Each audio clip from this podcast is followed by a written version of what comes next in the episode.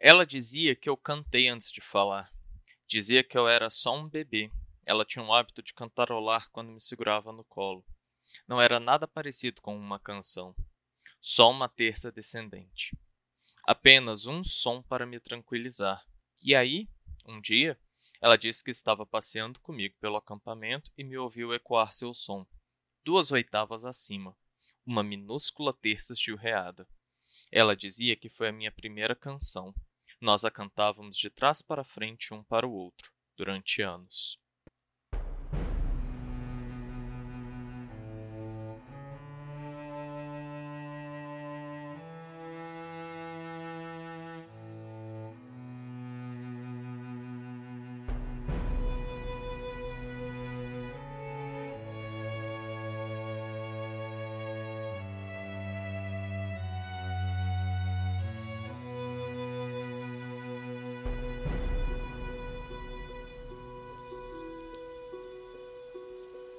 Oi pessoal, vocês estão ouvindo o 43º episódio dos 4 Cantos, o nosso podcast de releitura da Crônica do Matador do Rei, do Patrick Rothfuss. No episódio de hoje, que se chama Sem Filtro, a gente vai comentar o capítulo 7 e o capítulo 8 do Temor do Sábio. Eu sou Arthur Maia e estão aqui comigo a Rayane Molinário. Oi gente, tudo bem? O Eric Alves. E pessoal, como é que vocês estão? A Julia Neves. E aí pessoal, tudo bem com vocês? E o Bruno Amorim. Bom dia, boa tarde, boa noite, meus queridos. Como estamos hoje? Agora a gente já faz alguns episódios em sequência que tá todo mundo, né? É. Fica mais legal assim. Bom, tá. E vamos aproveitar então para lembrar que também estaremos todos nós no dia 30 de novembro, ao vivo, às 8h30 da noite, na nossa live de final de ano. Vai ser a nossa última live desse ano. E aí vocês vão nos encontrar lá no canal no YouTube, né? Todos nós estaremos lá. Sobre o que vai ser, a gente ainda não sabe, mas a gente pegou várias ideias no nosso grupo do Facebook, no nosso grupo no Telegram dos apoiadores. Se vocês ainda tiverem ideias, mandem pra gente, a gente vai escolher alguma coisa. Mas com certeza vai ter sorteio de marca-página, vai ter todas as coisas que vocês gostam. Tem que participar, galera, ao vivo, sorteio. Hein? O sorteio ao vivo. É a principal coisa que vocês gostam, nós! Eu gostaria mais dos marca-páginas. E também lembrando que vocês podem nos apoiar no Catarse, né, a nossa campanha de financiamento coletivo, onde vocês entram lá, recebem brindes, participam do sorteio, participam do grupo no Telegram, participam de noites de jogos com a gente, vão participar do podcast em algum momento também. Então eu queria deixar aqui o nosso agradecimento a todos os nossos apoiadores e apoiadoras. Então, muito obrigado para Daphne Mendes, César Catizani, Tairã de Castro, Rosane Alves, Bruno Kelton, Bruno Vieira, Calu Galeno, Ramon Fernandes, Romeu Sinali, Leon Marques, Rebeca Aires, Breno Basto, Vitor Gabriel, Vitória Borges, Alessandra Alves, Felipe Vidal, Otávio Souza, Renan Rebeck e Mariana Ferreira. Muito obrigado a todos vocês, é sempre um prazer. E agora a gente tá com um monte. Nossa, a lista só olha, agora tá ficando ótimo. Obrigada, também, gente. Tô achando ótimo, gente. Maravilhoso. E a gente quer mais, é isso aí. Isso aí. To infinity and beyond! O grupo, inclusive, anda mais agitado do que já esteve, né? Daqui a pouco tem o filme do Buzz. Pois é, gente, vai ser o filme do Buzz. Que claramente é o assunto do nosso grupo. Obviamente, gente, obviamente. Bom, então vamos lá. Para hoje a gente tem os capítulos 7 e 8, né? O capítulo 7 se chama Exame de Admissão. É um capítulo um pouco grande e eu confesso que quando eu vi o título dele, eu fiquei meio... Meu Deus, eu usei esse título 2 episódios atrás. Porque era quando eles efetivamente falavam da semana de admissão, né? Aqui... meio que não tem exame de admissão dele. Tangencia o assunto, mas tá meio longe do foco, mas tudo bem. Ele começa, então, justamente com o que eu vou falando, como ele tá se preparando para fazer a prova de admissão dele desse termo, né?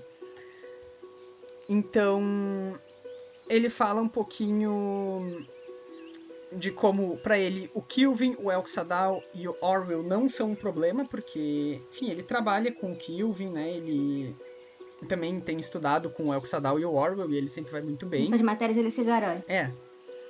E enquanto os outros eram sempre um mistério, porque ele não sabia o que seria cobrado, e ele não teria como saber também, porque os professores sempre divulgam uma lista de leituras, né, para aquela prova, para aquela admissão.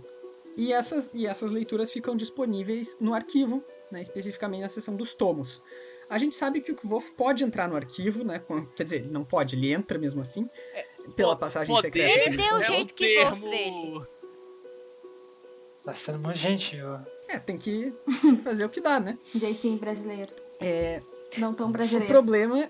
jeitinho brasileiro sem ser brasileiro. Jeitinho aturano.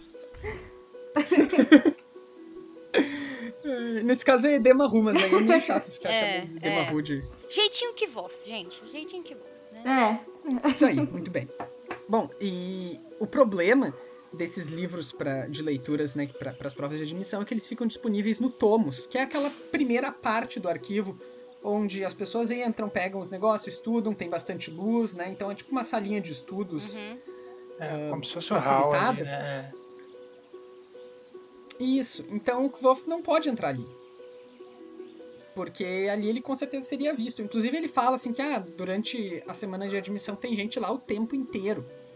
Eu me perguntei se o tempo inteiro significa tipo de madrugada também, mas eu tô imaginando até que sim. Eu duvido, porque o pessoal ficava meio desesperado.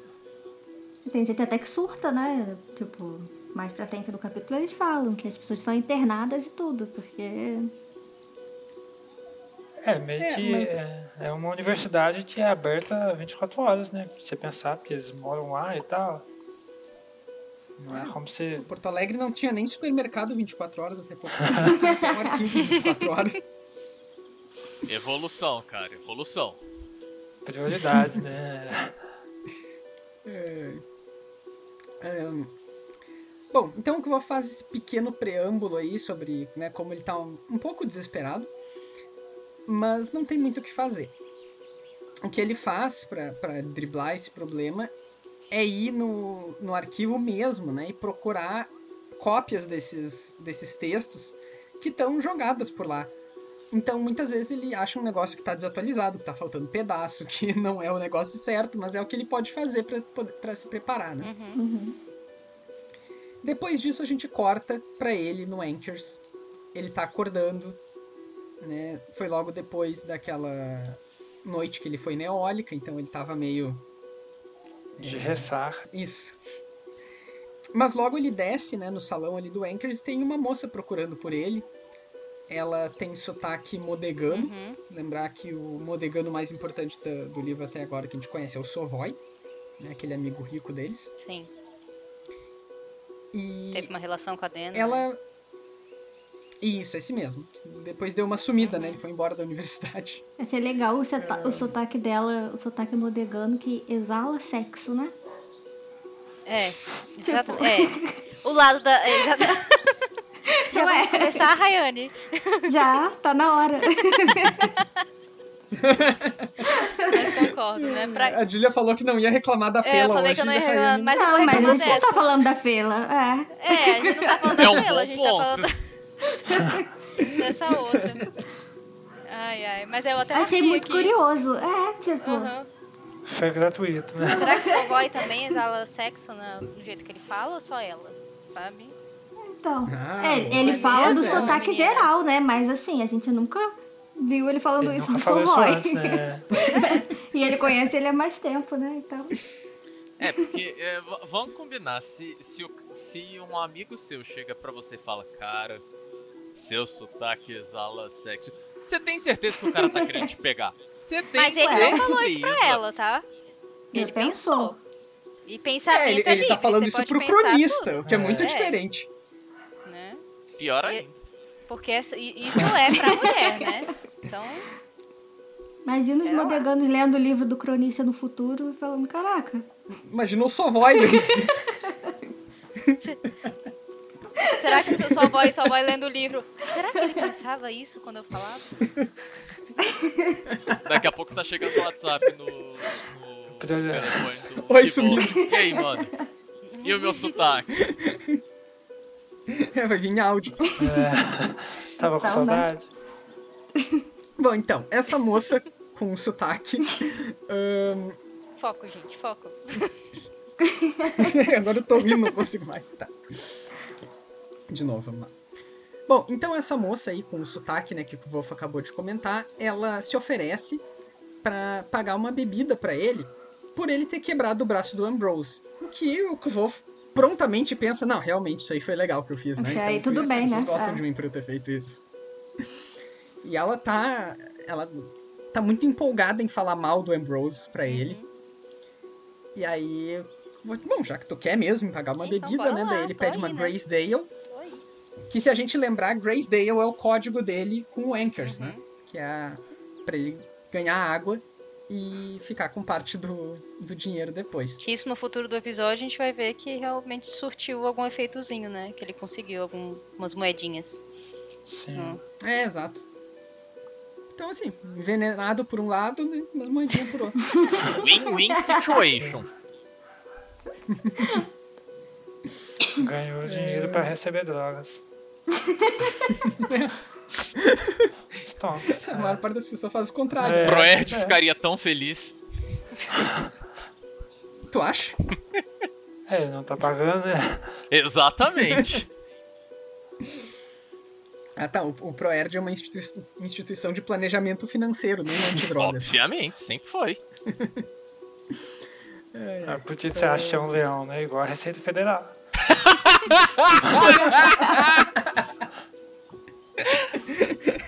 Caralho, Eric, essa agora valeu minha noite. Só valeu minha noite. Bom, então a gente vai encerrar o episódio. Não tem mais nada a ser dito. Enfim, é legal você ter falado isso, porque se a gente não tivesse lido o capítulo anterior, a gente não teria essa noção, e depois, mais pra frente, quando a gente descobre que ele foi drogado, a gente não percebe como ele foi drogado, né? Porque eu até, lendo agora, eu tinha esquecido do último capítulo, que a gente gravou já um mês atrás. Eu só fui lembrar disso, não foi pela bebida, foi pelo toque, né? Uhum. Ele é drogado porque ela passa alguma coisa na caneca, e até fala que tá molhado e tal, mas na hora, tipo, você lê na primeira vez, você nem percebe, se não tiver atento a isso. Uhum. Ah, eu li algumas vezes sem pegar. Pois é, eu também só fui realizar agora, que você falou da bebida, eu falei, mas ele não bebeu bebida mesmo, foi água, então... E aí eu lembrei que ela tá com a luva e tal. E ele sente, né, a caneca molhada. Ele fala, alguma coisa escorreu na caneca, alguma coisa assim. Então... Eu achei engraçado o que tu falou. Se a gente não tivesse lido o último capítulo, a gente não ia entender. Eu pensei, espera-se que a gente leia o anterior. Quando você tá lendo um livro... É só porque eu fui na lógica de gravar aqui, faz um mês que a gente leu e tal. Mas a gente não teria entendido como ele pegou. A gente teria entendido que ele seria envenenado e tal. Uh-huh. Drogado, quer dizer. Pela bebida, né? Mas, eu pensava que era mas pelo bebida. Modo de contato com a substância. Uhum. Agora até uma pergunta que eu deixei aqui e que eu acho que isso não se responde, né? Quem é essa pessoa? Exato. Porque, enfim, a gente tende a entender que ela foi de alguma forma paga pelo Ambrose, que ela tá a serviço do Ambrose de alguma maneira, mas acho eu que não tem informações sobre ela no livro, né? Além disso. Não, eu acho que é mais pra mostrar até onde ele pode ir, né? E assim, pela todo o contexto da cena, ela parecia estar bem relutante em fazer aquilo. Então ele podia estar muito bem ameaçando ela. Porque ela chora depois que ela dá ele e começa a falar um monte de coisa lá em Modegano. E até o Kvothe fica, nossa, tenta consolar ela, né? E fala, nossa, não entendo o que você tá falando e tal. Mas ela sai correndo, desesperada, assim. A gente não sabe o que ela falou também. Não entendo o que você fala, porque só penso em sexo com este sotaque.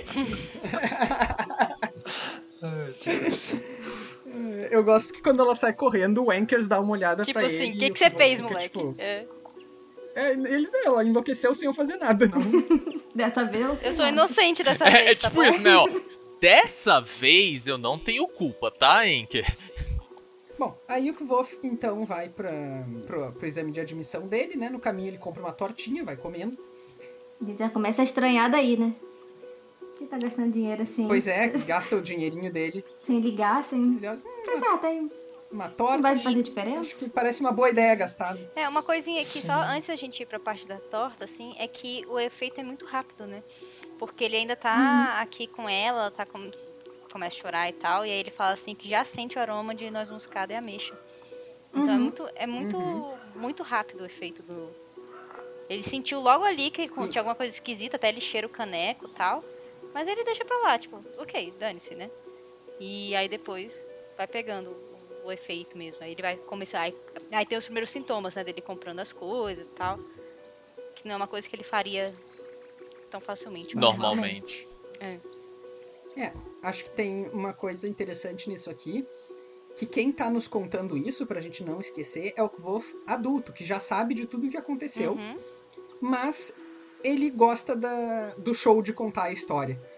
Porque ele poderia, tecnicamente, ter dito, quando ela passou esse negócio aí na minha caneca, ela passou isso aqui, ó. E aí eu comecei a fazer coisas estúpidas e, tipo, comprar essa torta. Mas não, ele não nos conta, e ele não conta pro cronista. Ele tenta recuperar um pouco a lógica dele naquele momento, né? Ele tenta lembrar o que ele fez, e o que ele pensou e quando ele foi entendendo as coisas. Então, quando ele joga essa da ameixa aqui, é uma inconsistência que a gente percebe quando lê, tipo, por que ele tá sentindo gosto de ameixa? Não faz sentido, né? Mas é uma dica pra gente futuro, pra gente entender. Exato, que ele tá nos jogando pra gente ligar os pontinhos depois. Né? Ele já vai construindo, né? Exato. Bom, aí então ele chega lá no exame de admissão dele, senta ali, encontra uma menina chamada Amelia, que nunca apareceu antes, acho que nunca mais vai aparecer depois. Foi só para aquele momento. E aí eles começam a conversar e tal, é mais um monólogo, na verdade. É, ele tá tão solto nessa conversa, é tão engraçado como o Patrick também começa... Ele muda totalmente, assim, dá pra perceber pela conversa, outra personalidade, sabe? Né? Sim, ele nunca falaria com uma menina dessa forma que você, sabe? Só que até então a gente não sabe o que tá acontecendo, né? Então, mas você já começa... Tem alguma coisa esquisita com ele, por que ele tá assim, né? Até ela fala, tipo, nossa, você tá falando muito alto, assim, ele falando mal dos professores, andando por cima. Dá pra você sentir a vergonha dela. Né? Coitado. Bom, então ele começa... Entre as coisas que ele começa a falar em monólogo pra ela, ele começa a falar mal do sistema de admissão, né? Ele diz que isso aí é um lixo, porque o Kilvin sabe do que eu sei. Então, por que o Brandeur, que nem sabe quem eu sou, tem que... Vale a mesma coisa a opinião dele, né? Não, o do Brandeur, ele meio que esculhamba mesmo, né? Porque ele praticamente chama ele de burro. Não julgo, passa o pano. Essa cena me lembrou muito aquele meme do rapaz gritando, quero café. Ele tá na fila reclamando. Isso é um absurdo. Essa porcaria desse lugar. Aqui desde as 7 da manhã. Eu apresentei esse meme pro meu pai ontem. Nossa. Bom, durante esse processo todo, o Ambrose aparece por trás dele, né? E o Kvothe começa a xingar o Ambrose, desproporcionalmente, tipo, mais do que ele normalmente faz. Sem toda a teoria da educação. Porque normalmente é uma coisa... Normalmente, quando acontece esse tipo de diálogo entre eles, o Kvothe pega a provocação do Ambrose e devolve alguma coisa meio, tipo, se sentindo esperto, porque ele falou uma coisa que vai deixar o Ambrose meio sem... Sem jeito. Mas nessa aqui, né? Ele só começa a xingar. Ele exatamente, perde a razão mais total. Inclusive, é um cadinho homofóbico, né? Nessa parte. Bastante. Nessa fala, assim, né? Esse chapéu lhe dá uma aparência de quem gosta de garotinhos. Meio assim, isso é bem homofóbico, assim, meio... Né? Se for pensar. Praticamente você chamar a pessoa de viado, sei lá. Um gay, ele é um pedófilo também, sabe? Como se fosse uma ofensa, isso.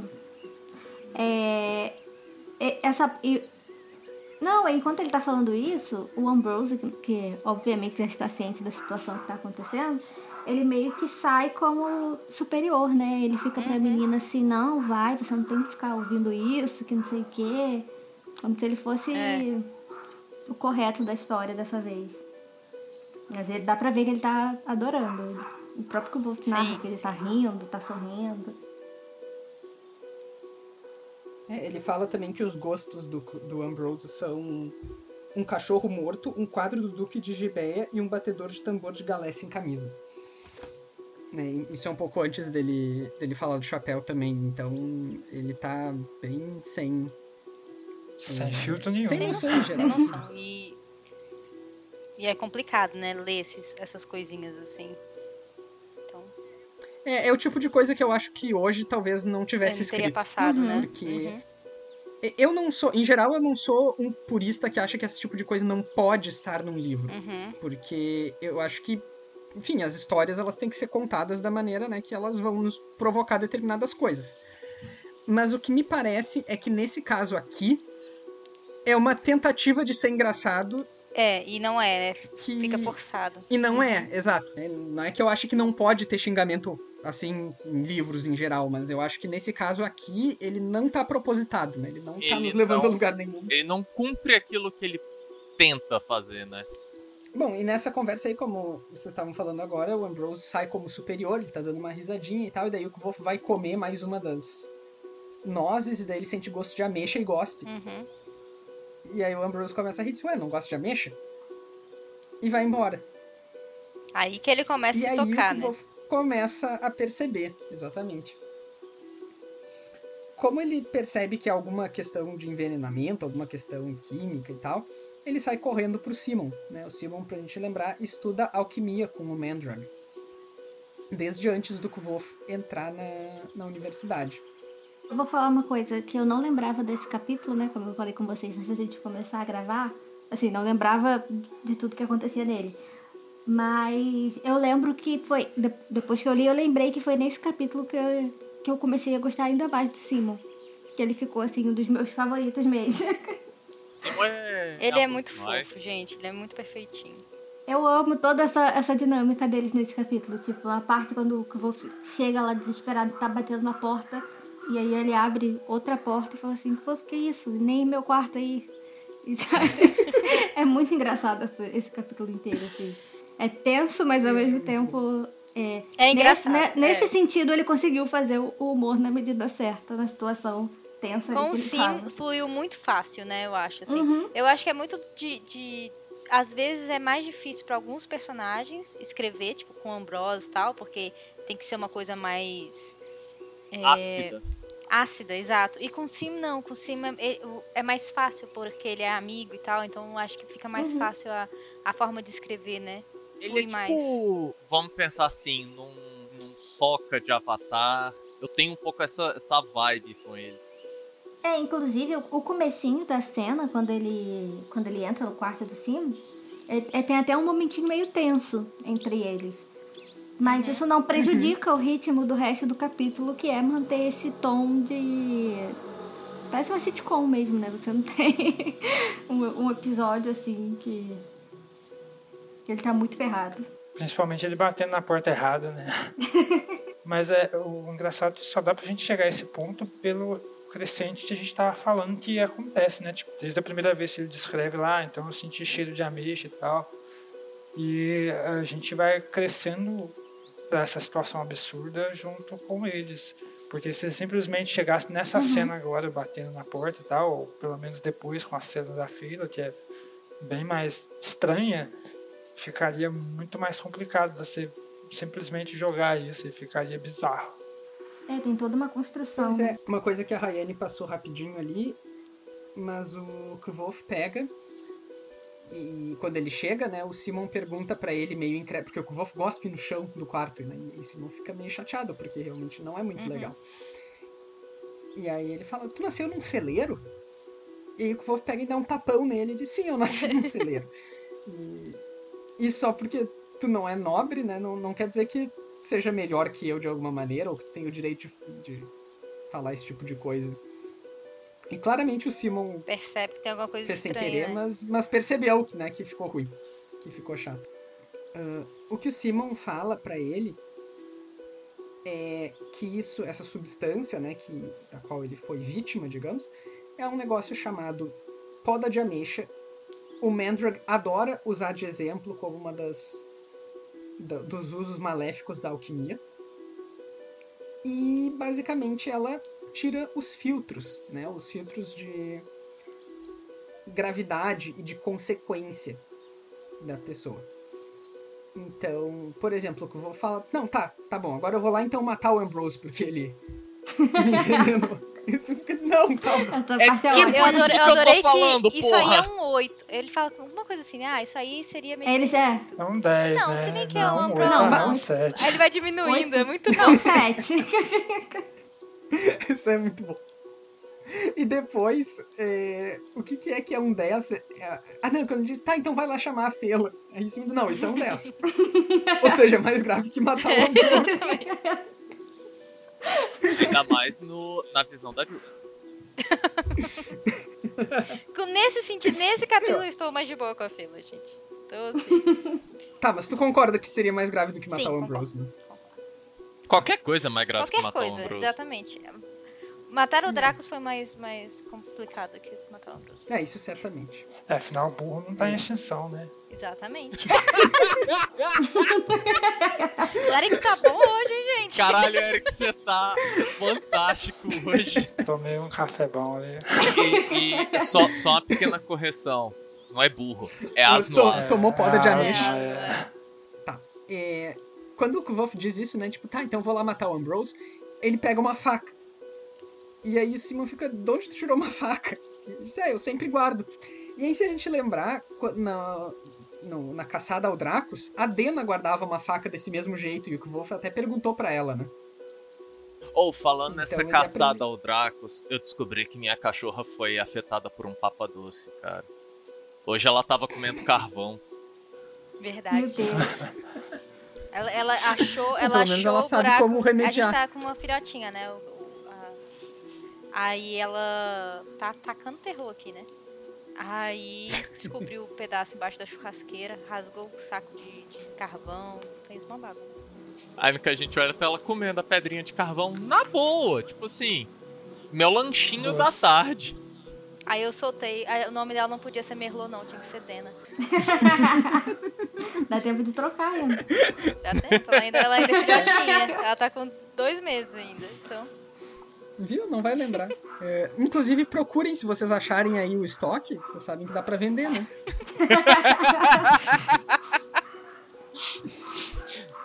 Proerd, não usem drogas. Sejam pagos para tê-las.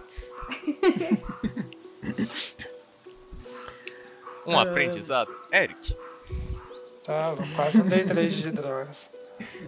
A gente tá educativo. Né? Faça um day trade de drogas.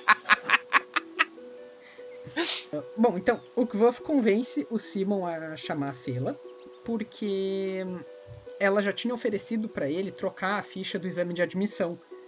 E o Kvothe tinha recusado. Isso a gente comentou uns 3 episódios atrás.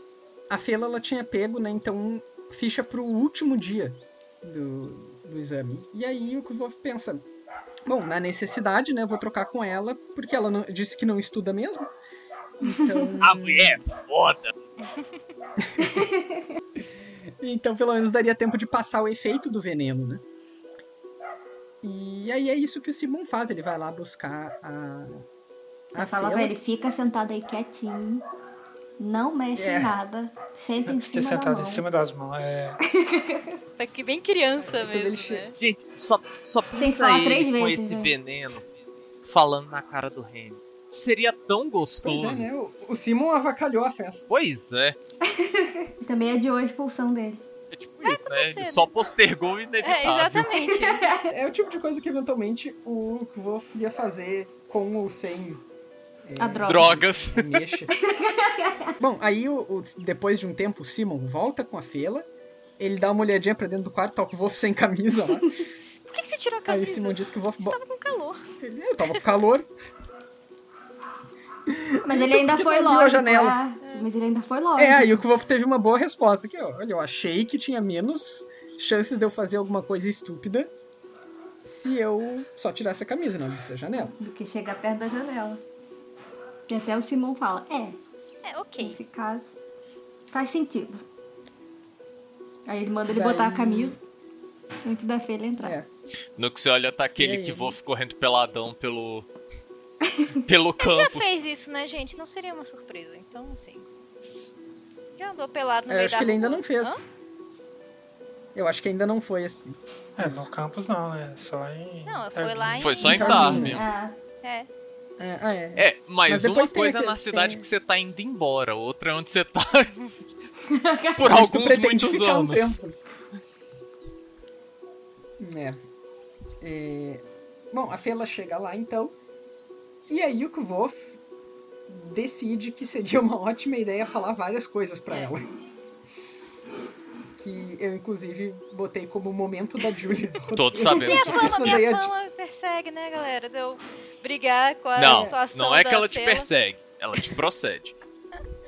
Não, mas nesse caso aqui, eu não achei tão...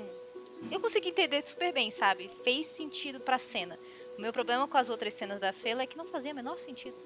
Tipo aquela dela abrir a porta com um lençol em volta dela. E é isso, sabe? Então... Mas nesse caso aqui, ele tá sem filtro. Ele tá, né? Ele acha ela uma mulher bonita, tudo. Então...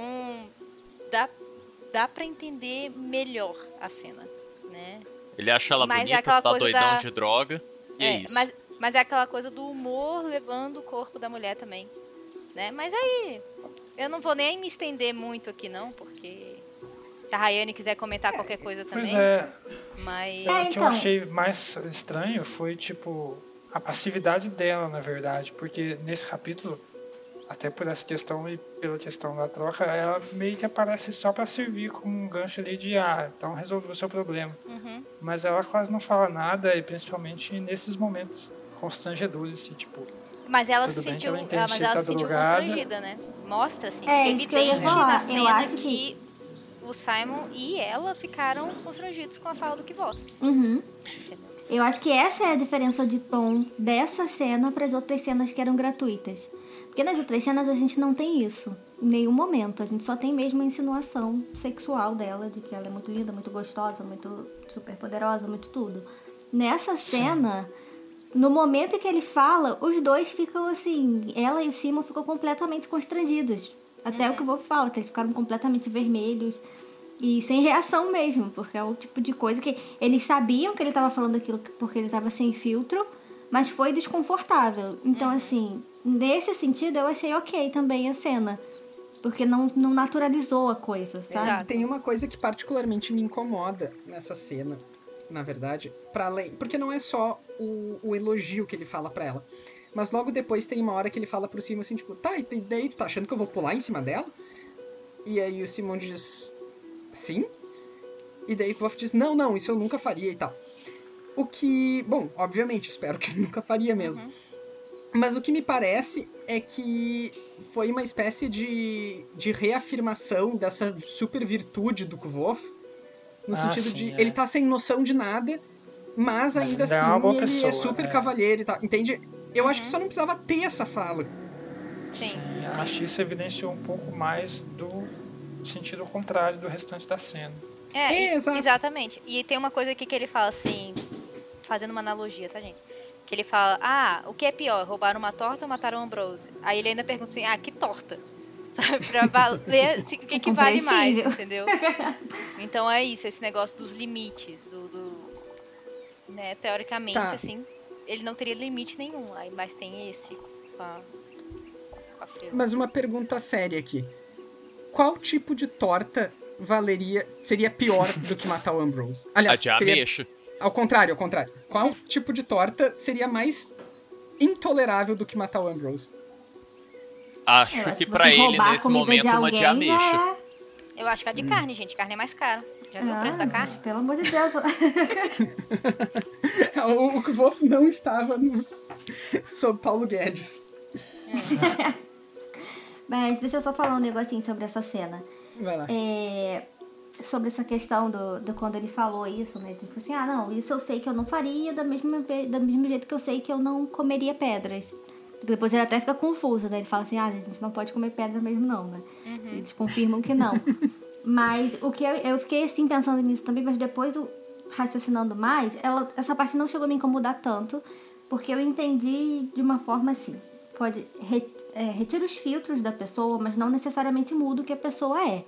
Uhum. Sabe? Então assim, ele pode falar besteira, pode agir de forma inconsequente, que seja, porque é coisas que ele pensa, né? Só não fala... Porque não é instinto dele, sabe? Ele assim, falar mal dos professores, ele já pensa aquilo mesmo, real. Uhum. Então, assim, ele só botou pra fora, ele só externou o que ele já sente, entendeu? Mas algo que ele já tem como certo, assim, não iria necessariamente mudar. Assim, ele até falou coisas, que ele pensava dela, mas não falaria no momento normal. Mas essa questão assim, de, por exemplo, atacar uma pessoa, matar o Ambrose, eu acho compreensível, porque é um instinto dele que ele já tem também, sabe? Ele tá se segurando, mas já tá ali aprofundado dele, até por todo o histórico que eles têm. É mais o ato de falar, tô convencida. Né? Talvez. Eu acho que é isso, assim. Não é nem o ato de falar. Eu acho que até é a questão de ações mesmo. Tanto que ele até chega a pegar a faca. Mas ações que você já tem predisposição pra fazer, entendeu? Uhum. Uma coisa que você já quer fazer, mas você não faz porque você tá consciente. Você sabe que vai dar merda. Sim. Mas no caso ali... É mais ou menos como a gente diz que bêbado acaba fazendo muita coisa sem a consciência, que a gente fala que bêbado é... Não sei se aonde vocês moram tem essa expressão, que a gente fala que bêbado é sempre a pessoa muito honesta. Porque fala o que vem e é isso, sabe? Então, eu acho que acaba sendo um pouco disso. Tipo, ele tá sendo honesto quanto àquilo que ele pensa, mas ele não se estende além das coisas que ele realmente pensa ou que ele realmente faria. Uhum. Então, tipo, ele mantém os valores que ele já tem, isso. Quem ele é e tudo mais, só não tem os filtros sociais, tudo bem. Mas o que me incomodou, tipo, ainda continuo incomodado com isso, é porque ele deu ênfase simplesmente nesse ponto, entendeu? E não em outros. Por exemplo, se a gente for pensar de novo naquele outro comentário que ele fez com o Ambrose, ele é parte homofóbico pela cultura que imagino que seja medieval e tal. Até pela cultura, acho que do cenário, acho que o cenário medieval clássico. Bem, então, eu entendo essa parte também, mas tipo, ele não enfatizou nenhum outro valor que ele tenha além desse, entendeu? De tipo, não além do cavalheirismo dele. Sim, tipo, ele poderia ter enfatizado pelo menos o além da obrigação ponto. Dele, né, Bruno? Pois é. Além do básico de um ser humano. Ser um humano decente. Mas ele enfim, eu acho que é isso. Outro ponto para poder, pelo menos, dar uma equilibrada com isso, entendeu? Pelo menos para exemplificar que ele realmente mantém os valores dele sem usar só esse ponto. Então, achei o que eu entendi foi... Às vezes o valor dele tange só esse ponto. Pense nisso. Aí ia ser muito simples, né? A única coisa que o novo tá certo no livro. Eu sou um homem simples, eu quero matar e não atacar as mulheres. Mas assim, eu tô convencido, eu acho que o argumento da Rayane fez bastante sentido. Embora eu ainda ache a escolha um pouco... estranha, mas eu acho que sim, a lógica interna fechou. Eu acho que é aquilo, assim, a substância, ela não muda a pessoa, ela não faz você, não muda você ser quem você é, ela só bota pra fora aquilo que você tenta esconder, sabe? É por isso que é sem filtro. Você mantém seus valores ainda. Não vai criar uma situação nova, não vai mudar a personalidade da pessoa, não. Só vai... extrapolar aquilo que ela já tem. Pelo menos foi a impressão que eu tive na leitura. Bom, depois dessa troca que ele faz com a Fela, então, ele vai dizendo que parte do efeito vai passando, mas o que acontece, ele volta pra Anchors, né? E a memória dele vai ficando mais aguçada. E aí também é um pouco da consequência da falta de filtro, é uma falta de filtro pra ele mesmo. Uhum. Porque ele vem evitando... Criando barreiras, né? De... umas paredes mentais, assim, da memória dele. Seria um interno e externo. Exato. Especialmente pro que ele considera as piores memórias, que são as memórias felizes.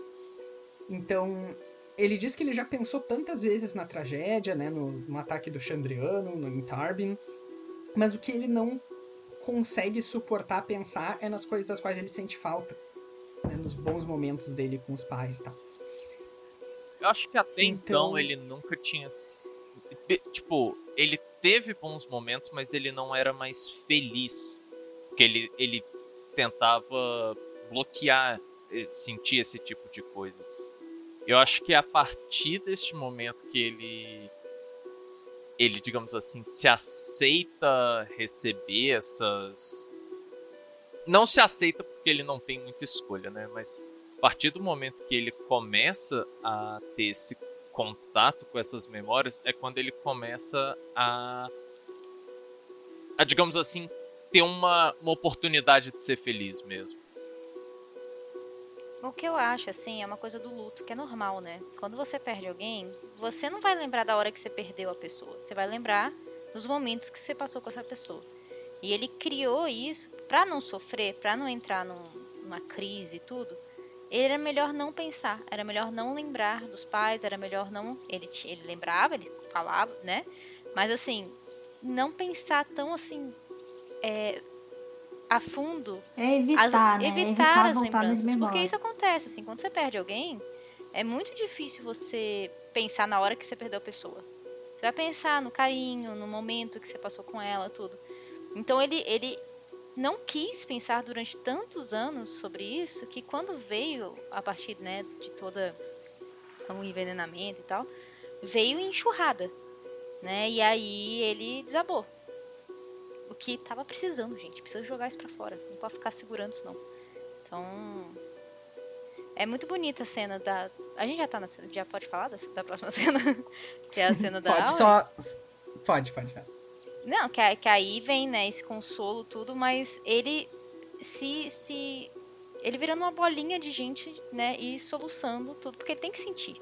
E esse foi o gatilho dele pra ele sentir tudo que ele guardou durante tanto tempo, né? Tantos anos. Eu acho que isso ajuda a mostrar que ele também é humano, sabe?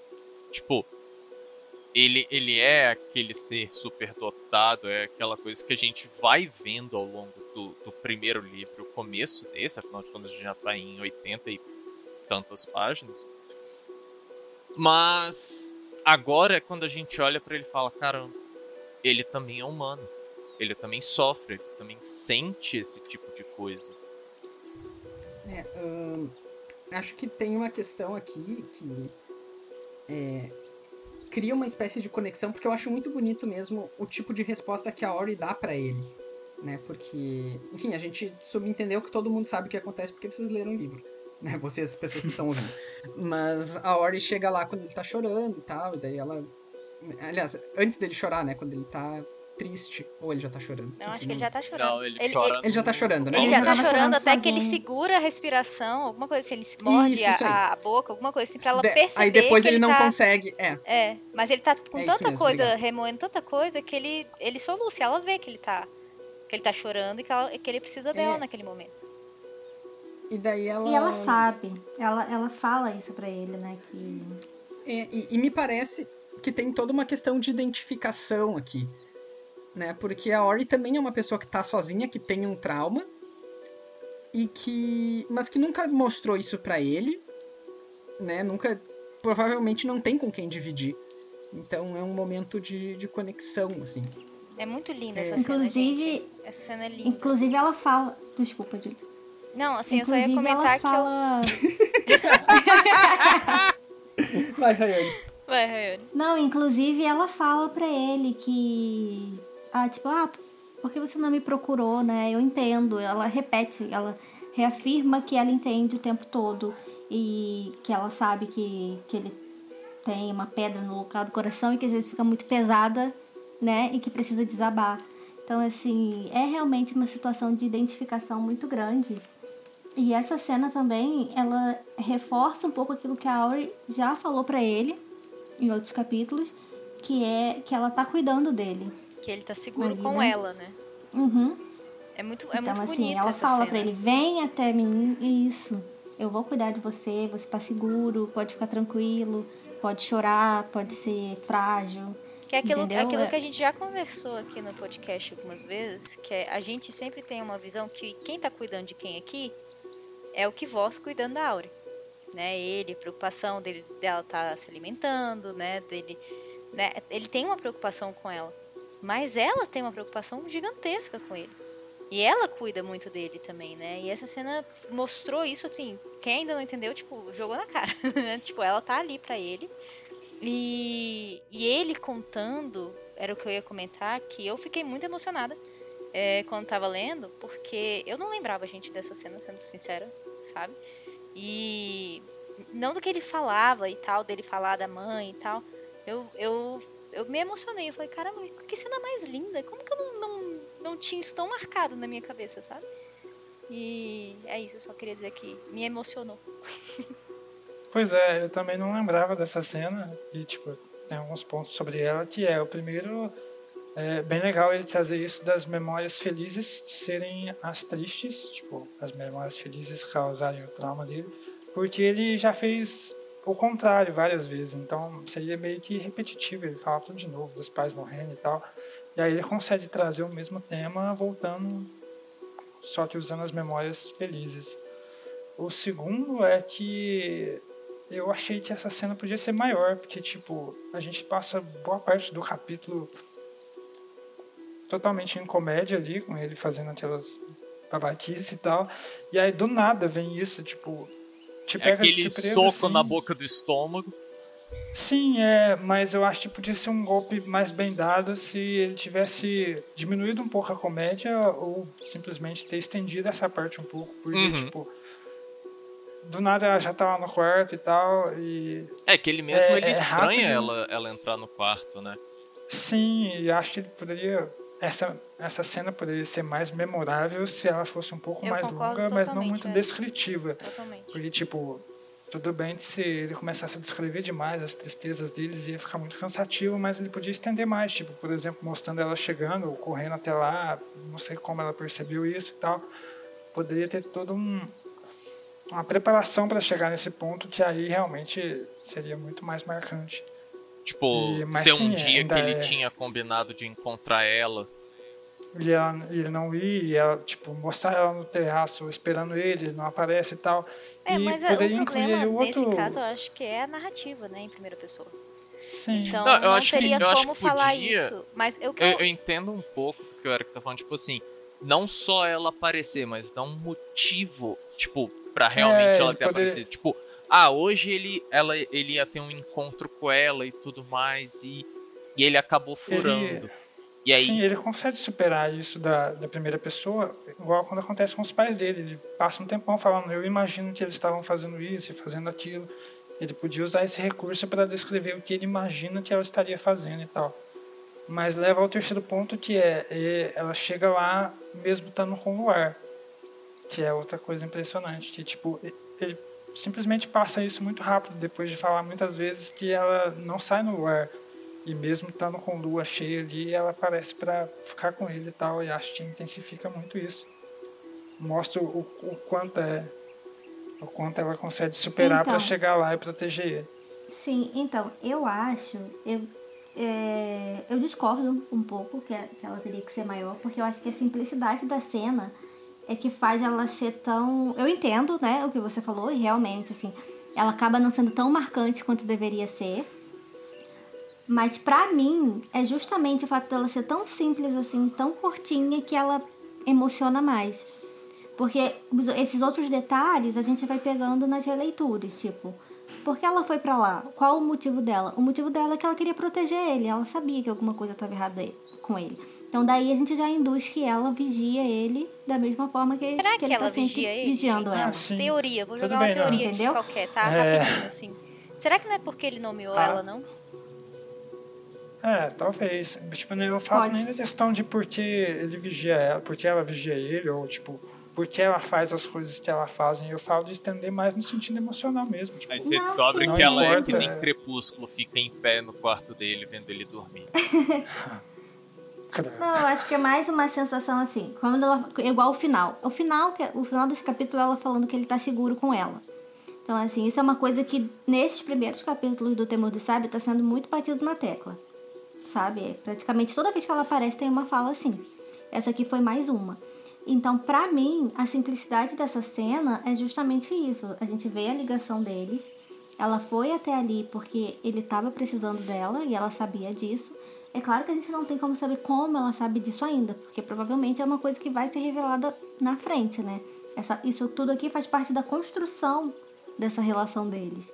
É mais uma forma de mostrar pra gente que é aquilo que a Julia falou antes, que a gente sempre comenta. E assim, a gente tem essa percepção da questão de cuidado dele, cuidando sempre dela e tudo mais, mas o contrário também tá acontecendo, sabe?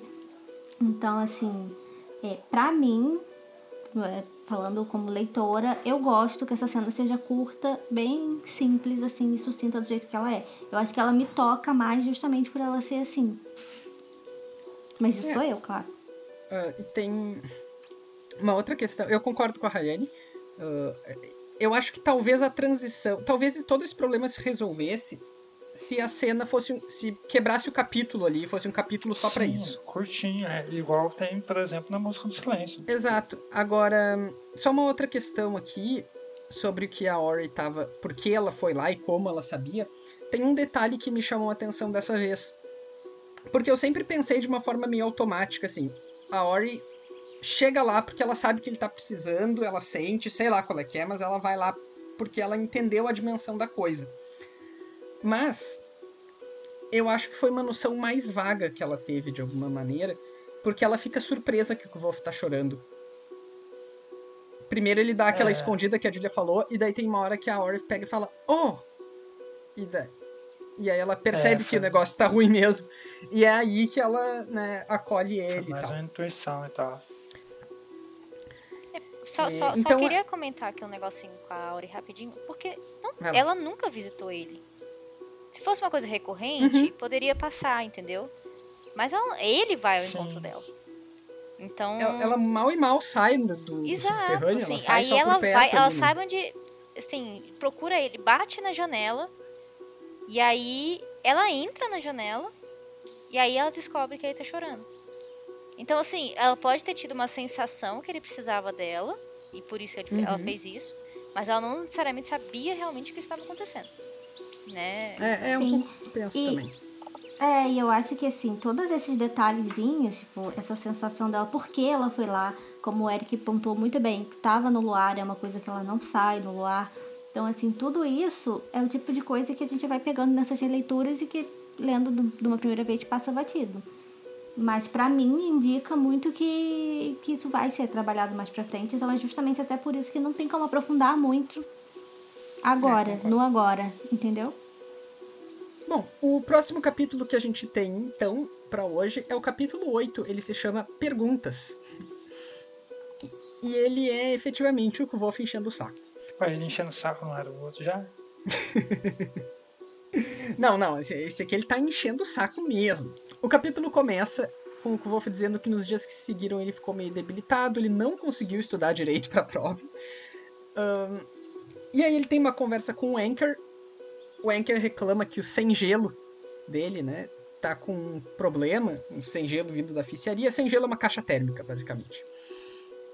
E aí o Kvothe analisa, né, e vê que é uma questão de siglística ali, porque siglística é a magia que se faz com escrita, e ele percebe que a siglística é uma forma de tornar uma simpatia permanente através da escrita, né?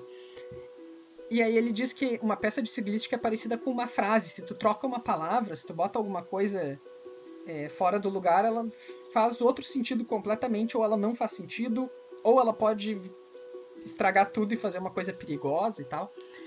Então, eu gosto desse trecho. E aí o Kvothe, enfim, conserta, né, a caixinha dele. E aí o Anker decide...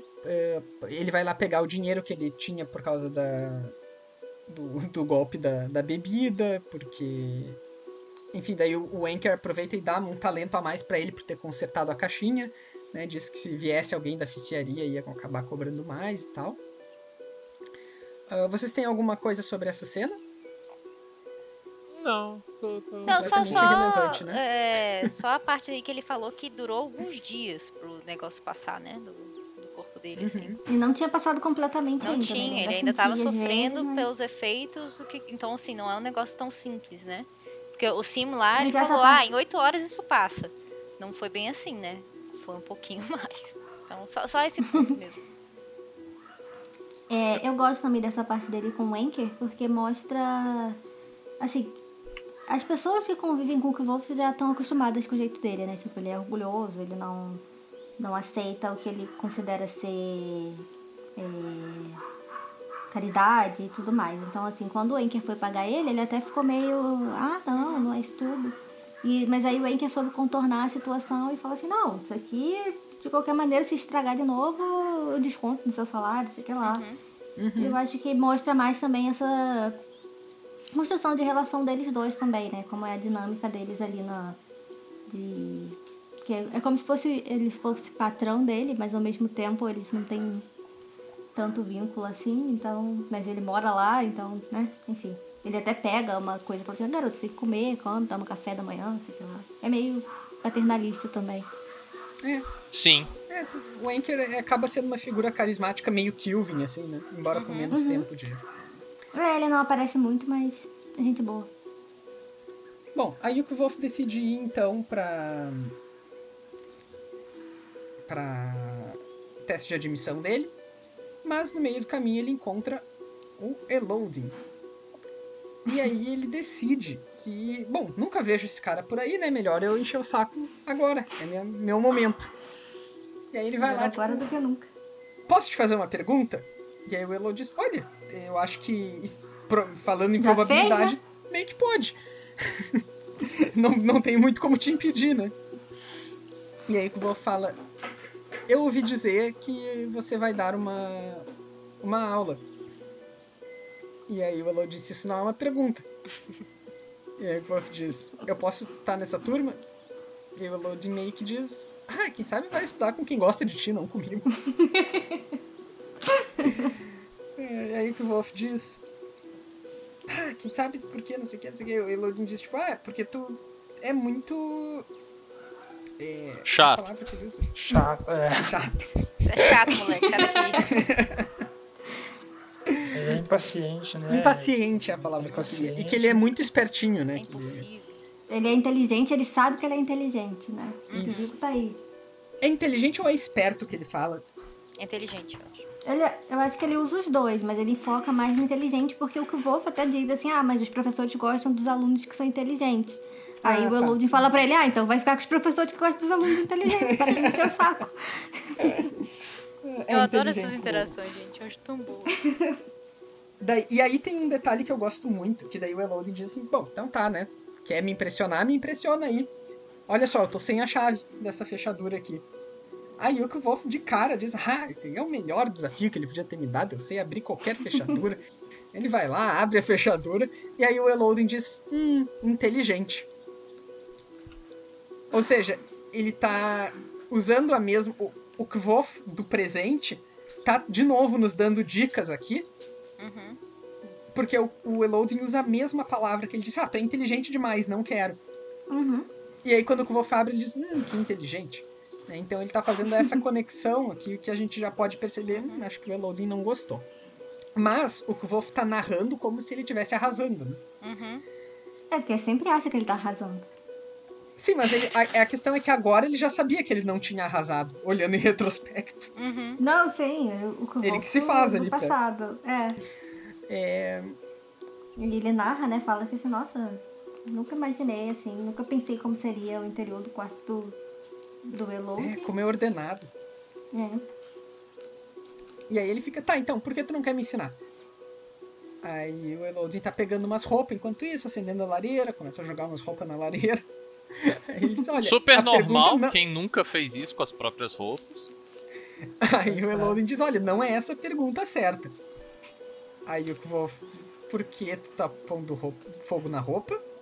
Nas suas roupas, o Elodin diz, bem longe da pergunta certa. E aí, finalmente, o Kvothe se dá conta e pergunta de quem são esses aposentos. E aí, uma coisa que eu pulei aqui no resumo, aparentemente, mas é que o Remy tinha passado por eles antes e xingado os dois, né? Sim. E aí o Elodin então revela que quando o Elodin tá, tipo, ele pergunta se ele vai ensinar e ele fica dando aquela encarada igual quando ele fala o nome do vento, né? Tipo, como se ele estivesse lendo ele. Talvez fosse isso. E aí ele, eventualmente, ele se dá conta, né, de que as roupas do Remy que o Wolf ajudou o Elodin a arrombar a porta. E aí o Elodin... Não, eu ia falar que eu acho maravilhoso, porque ele pergunta assim, meu Deus, por que você tá fazendo isso? E ele fala tipo, eu odeio ele. Ninguém fala comigo daquele jeito, não. É, eu adorei essa cena, gente, muito boa. Simples, fácil e prático. Eu não gostei, problema resolvido. E aí o Kvothe pergunta, tá, mas por que tu não quer me ensinar então? Por que tu fica fazendo esse tipo de coisa? E aí o Elodin diz, tipo, por que tu acha que eu não tô te ensinando? Né? E diz que o problema do Kvothe é que ele sabe que é inteligente, novamente, e por isso ele confia que o Elodin pode ensinar, e que esse é o maior problema. E aí isso me faz pensar muito no Aluadoro, né? E que o Elodin tá querendo dizer assim, é muito perigoso, não confia que é só seguir as coisas, não é o tipo de ensinamento que é só tu usar lógica, aprender, fazer, porque é muito perigoso, não vai rolar. Aliás, é uma coisa que não é nada demais, mas assim, agora que você mencionou, essa parte, o refúgio, o Aluadoro, ele é muito mencionado nesses dois capítulos. Tanto na parte, no primeiro, quando ele tá ainda sobre o efeito da substância, que a Fela fala assim, porque a gente não leva ele lá na Yática, dele ser cuidado, e o Simão fala, não, eles vão achar que ele surtou e vão prender ele lá no Aluadoro. Quanto aqui também, porque na conversa com o Remy, quando o Remy passa xingando eles, ele basicamente fala que os dois deveriam estar lá no Aluadoro, porque os dois são loucos, né? Uhum. Então, para um lugar que não é tão mencionado assim, até que ele está sendo frequentemente citado nesses dois capítulos. E dialoga tematicamente muito, né, com isso, essa incógnita do Elodin aqui. E pra finalizar, então, né, o Elodin, o Kvothe se irrita, xinga ele, diz, porque eu sou a única pessoa que já cometeu erros daqui, né? Não é como se tu já tivesse... Já ouvi suas histórias. Eu sei o que você fez no verão passado. E aí o Elodin diz, então, por que tu acha que eu não tô te ensinando? Por exemplo, aqui vai um ensinamento. Eu, se fosse tu, ia embora. E ainda tomava um banho. Eu moro aqui, qual é a sua desculpa? Exatamente. E assim, gente, eu... Fala. Não, eu só ia dizer que eu acho que, assim, a relação do Elodin e o Remy, pra mim, é o Wolf e o Ambrose menos violento, sabe? Assim, nesse nível. Se os dois fossem professores, seria assim. Verdade. E é assim, então, que se encerra o capítulo 8. Alguém tem alguma coisa de spoiler? Eu tenho um pouquinho. Então, exatamente desse último capítulo. Então, lembrando que se vocês não querem saber o que acontece no resto do Temor do Sábio, na Música do Silêncio na Árvore Reluzente, How Old Holy Came to Be, e qualquer outra declaração do Patrick, material, livro achado na casa dele, qualquer coisa assim. Adaptação de 3 filmes do Peter Jackson. Isso aí. Se atualizem e... voltem a ouvir o podcast pro que o Bruno vai falar agora. Cara, então, é uma coisa que eu achei interessante, que eu não tinha pensado antes. Ele fala assim do... você acha que eu posso te ensinar e tudo mais, que ser inteligente mais? Isso me... E logo depois ele começa a dar aula de nomeação. Porém, uma coisa que a gente vai percebendo ao longo do livro é que a nomeação não é ensinada. Ela é meio que... acordada e descoberta. Então, eu acho que já daí o Elodin tá mexendo com isso do tipo, cara, esse ponto que você quer, que eu sei que você tá vindo falar comigo exatamente por conta disso, não é um negócio que eu posso te ensinar. É um negócio que você vai ter que encontrar sozinho. E isso, eu acho que pra mim, ele também se mostra mais disso no finalzinho do livro, quando ele fala da... Quando o Kvothe insinua que ele já tá com o anel de vento dele. E E também tem a grande questão do Elodin perceber que o Kvothe tem essa percepção, né? E o fato dele ter nomeado a Ori, por exemplo, uhum. que Sim. é um momento chave ali, né? Sim, uhum. Acho que o Bruno estava dizendo, é uma questão muito mais de experiência do que seguir um manual, e acho que é essa a grande dificuldade do Kvothe. Uhum. Tudo é método e técnica. Instinto, né? Que eu acho que tá corretíssimo, por sinal, né? Porque o fato de não te ensinar é... Não, o fato de que tem que descobrir como é que faz os negócios. Essa coisa de ficar sentindo, assim... odeio. Então. Esse negócio de sentimentos não é pra você, né, Arthur? Não, não é assim. O problema não é o sentimento. O Arthur é velho que nem eu. A única coisa que a gente sente é dor. Exatamente.